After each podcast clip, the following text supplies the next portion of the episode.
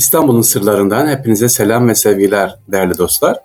İstanbul'umuzu gezmeye devam ediyoruz. Şimdi Fatih'te gizli bir hazine var. Hazine derken sakın altın gümüş demeyin. Tarihi bir hazine. Gül Camii var. Efendim Gül Camii'ni sizlere anlatalım sevgili dinleyicilerimiz.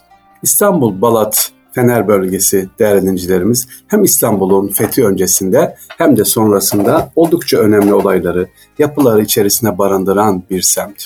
Burada birçok tarihi yapı ve hikayesi bulunuyor. Elbette bunların içerisinde farklı olanlar var hem Bizans döneminde hem Osmanlı döneminde. İşte şimdi biz burada Gül Camii'nin birkaç ilginç özelliği var. Onu araştırmaya başladık. Yukarıya birkaç sefer git çıktığımız zaman yukarıda yani mihrabın üstünde caminin bir mezar var. Üst katta. Mezarı da tabii nasıl yapmışlar? Böyle e, erkek mezarı gibi sanduka şeklinde yapmışlar. Ama araştırdığımız zaman işin aslı başlaymış. Şimdi onu inşallah sizlere hem Gül Camii'ni anlatacağız hem de o mezarın hikayesini kısaca anlatalım sevgiliciler. Neyi anlatıyoruz? Gül Camii'ni anlatıyoruz Fatih'te.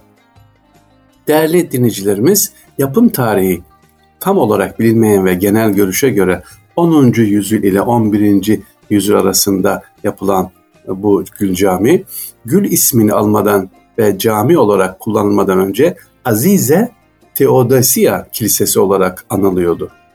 Şimdi kaynaklarımıza baktığımızda günümüzde İstanbul'umuzun nadide semtlerinden Kadıköy'ün kurucusu Azize Epomia adını yapılmış ve ona sunulmuş olduğu düşünülüyor ama imparatoru, dönemin imparatoru 1. Basilius'un burada var olan eski bir kilise yapısını yeniden inşa ettirme sonucu meydana geldiği kaynaklarımız söylüyor. Şimdi peki Azize Theodosia kim ve neden bu tarihi yapıya ismi verilmiş? Azize Theodosia özellikle 6. ve 7. yüzyılda Bizans İmparatorluğu'nda sevgiliciler hani kiliseye gidiyorsunuz orada ikon ve tasvir var ya yani bir resim var bir de heykeller var işte ikon diyoruz onlara heykellere. E, o dönemde ikon hızla artmaya başlamış. Yani kiliselerde İstanbul Ortodoks olmasına rağmen kiliselerde ikonlaşma başlamış, heykeller girmeye başlamış kiliseye. İşte bu kültür döneminin getirdiği başta siyasi ve ekonomik olmak üzere çeşitli sıkıntılar da başlamış.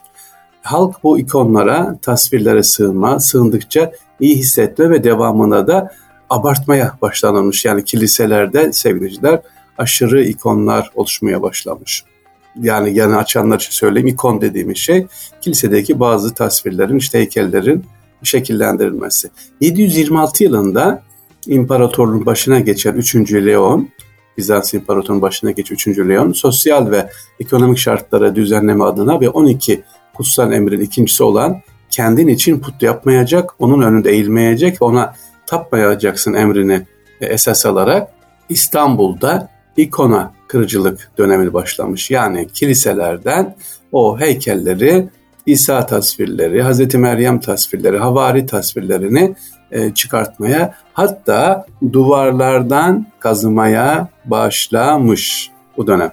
Evet güzel bir şey değil mi o dönemde başlamış. Ne diyor İncil'de geçer kendin için putlu yapmayacak, onun önünde eğilmeyecek, ona tapmayacaksın.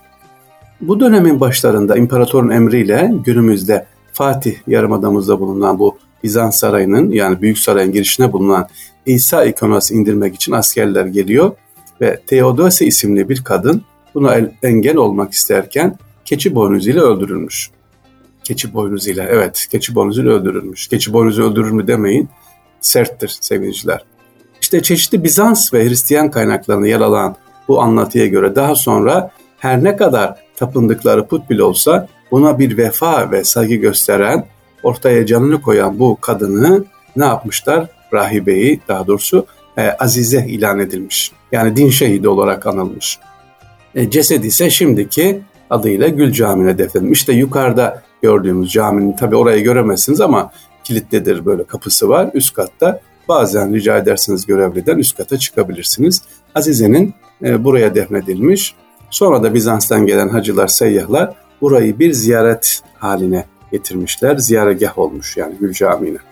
Bu tabii kaynaklardaki Gül Camii ile ilgili başka hikaye var mı sevgiliciler? Birçok hikayeler var. Özellikle 4. Haçlı Seferi'nin Latin işgaline dönüşmesi sonucunda Burada da sevgiliciler zarar almış, birçok e, buraya zarar verilmiş de. Burası da e, Katolik Kilisesi şekline getirilmiş. Yani yeniden ikonlaşmış 1204 ile 1256 yılları arasında. Gelelim Gül Camii ne zaman Gül Camii oldu? Peki biz nasıl biliyoruz sevgiliciler Gül Camii'ni? İşte kaynaklarımız der ki İstanbul'un fethinde burada ayin yapılıyordu. Yeniçeriler geldiğinde yerlerde gül görmüşler. Camiye çevrilmiş. Hayır hemen camiye çevrilmedi. Öyle o kadar kolay değil sevgiliciler.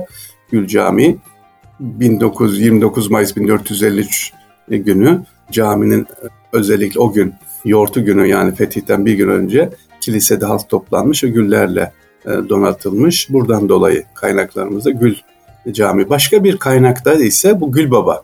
Yani yukarıdaki o mezar var ya Azize yani kadın e, mezarına Gül Baba yapmışlar. Zaten onun için çıktığınız zaman görüyorsunuz böyle erkek sandukas şeklinde doğrusu da değil hanımdır kaynaklar bu şekilde. E, Gül Camii'ne devam ediyoruz İstanbul'da Gül Camii. Diğer kiliselerde gördüğümüz harç şeklinde yapılmış kilise yerine burada cami içerisinde çok fazla sayıda Mührü Süleyman görmekteyiz. Bakın orijinalinde de öyle yani camiden sonra mı yapıldı? Hayır. Orijinalinde de cami içerisinde Mührü Süleyman var. Görürsünüz Gürç Camii'nde. Başta Ruslar tarafından yazılan seyahatname eserlerden edindiğimiz bilgilere göre sevgiliciler kesin olmamakla birlikte 2. Selim döneminde cami olarak hizmet vermeye başlıyor. E, Kanuni Sultan Süleyman'ın oğlu 2. Selim burada Fener Balat yangınlarından, depremlerinden tabii çok etkilenmiş. Ondan sonra burası elden geçirmiş tamiratı. İkinci Mahmut'un yine bu camiye çok özel ilgisi var. Caminin içerisine tadilat yaptırmış. Hatta orada çıkışta bir tane de ne var? Mektep var sevgiliciler. E, okul olarak devam etmiş. Günümüzde de kütüphane olarak kullanılıyor burası. Bu dönem içerisinde e, sevgili dinleyiciler e, Gül Camii'nde baktığımız zaman içerisinde çok geniş, tarihi güzel bir cami ama alt tarafında da sarnıç var. Uzun dönemde Bizans döneminde burası ne olarak kullanılmış? Bizans imparatorlarının e, vefat edenlerin, ölenlerin mezarlığı olarak kullanılmış halen de alt taraf henüz tam temizlenmedi ama inşallah restorasyona başladı. Bitince de orada da görebiliriz. Gül Camii'nin Bizans döneminde bir mezar. Bizim nasıl haziremiz varsa caminin kenarlarında o dönemde kiliselerin bodrumlarına ne yapılıyor? Mezar yerleri, lahit yerleri konuluyor ki kilisenin içerisinde muhafaza edilsin diye. İstanbul'un sırlarında Fatih'te yer alan Gül Camii'ni sevgili dinleyiciler anlatmış olduk. Her seferinde olduğu gibi tabii sorular var. Birer tane de sorularımızı cevaplandıralım. İstanbul'da sevgiliciler geldiğimiz zaman tepeler var. Yedi tepe diyoruz. Evet Yedi Tepe İstanbul'dan görebiliriz ama Yedi Tepe derken hep sayılıyor e, sevgiliciler. E, Sultanahmet, işte Nur Osmaniye başlıyoruz. Beyazıt Camii oradan geliyor.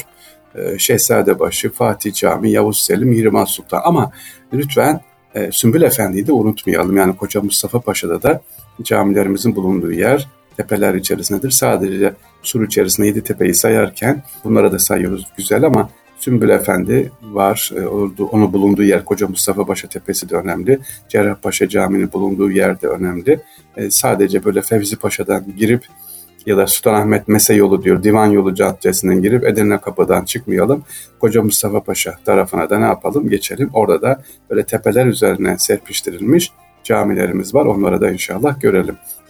Başka İstanbul'da sevgiliciler özellikle e, sadece cami değil çeşmelerimiz de var.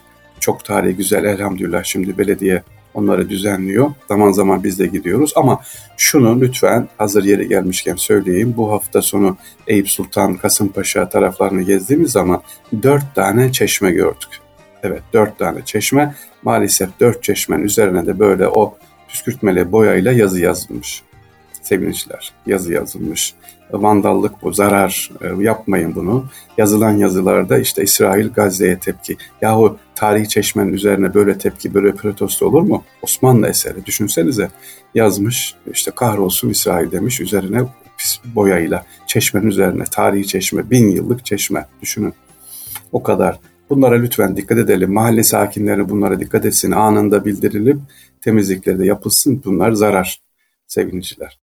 İstanbul sırlarından hepinize selam ve sevgiler efendim. Tekrar görüşmek üzere diyoruz. Allah'a emanet olunuz.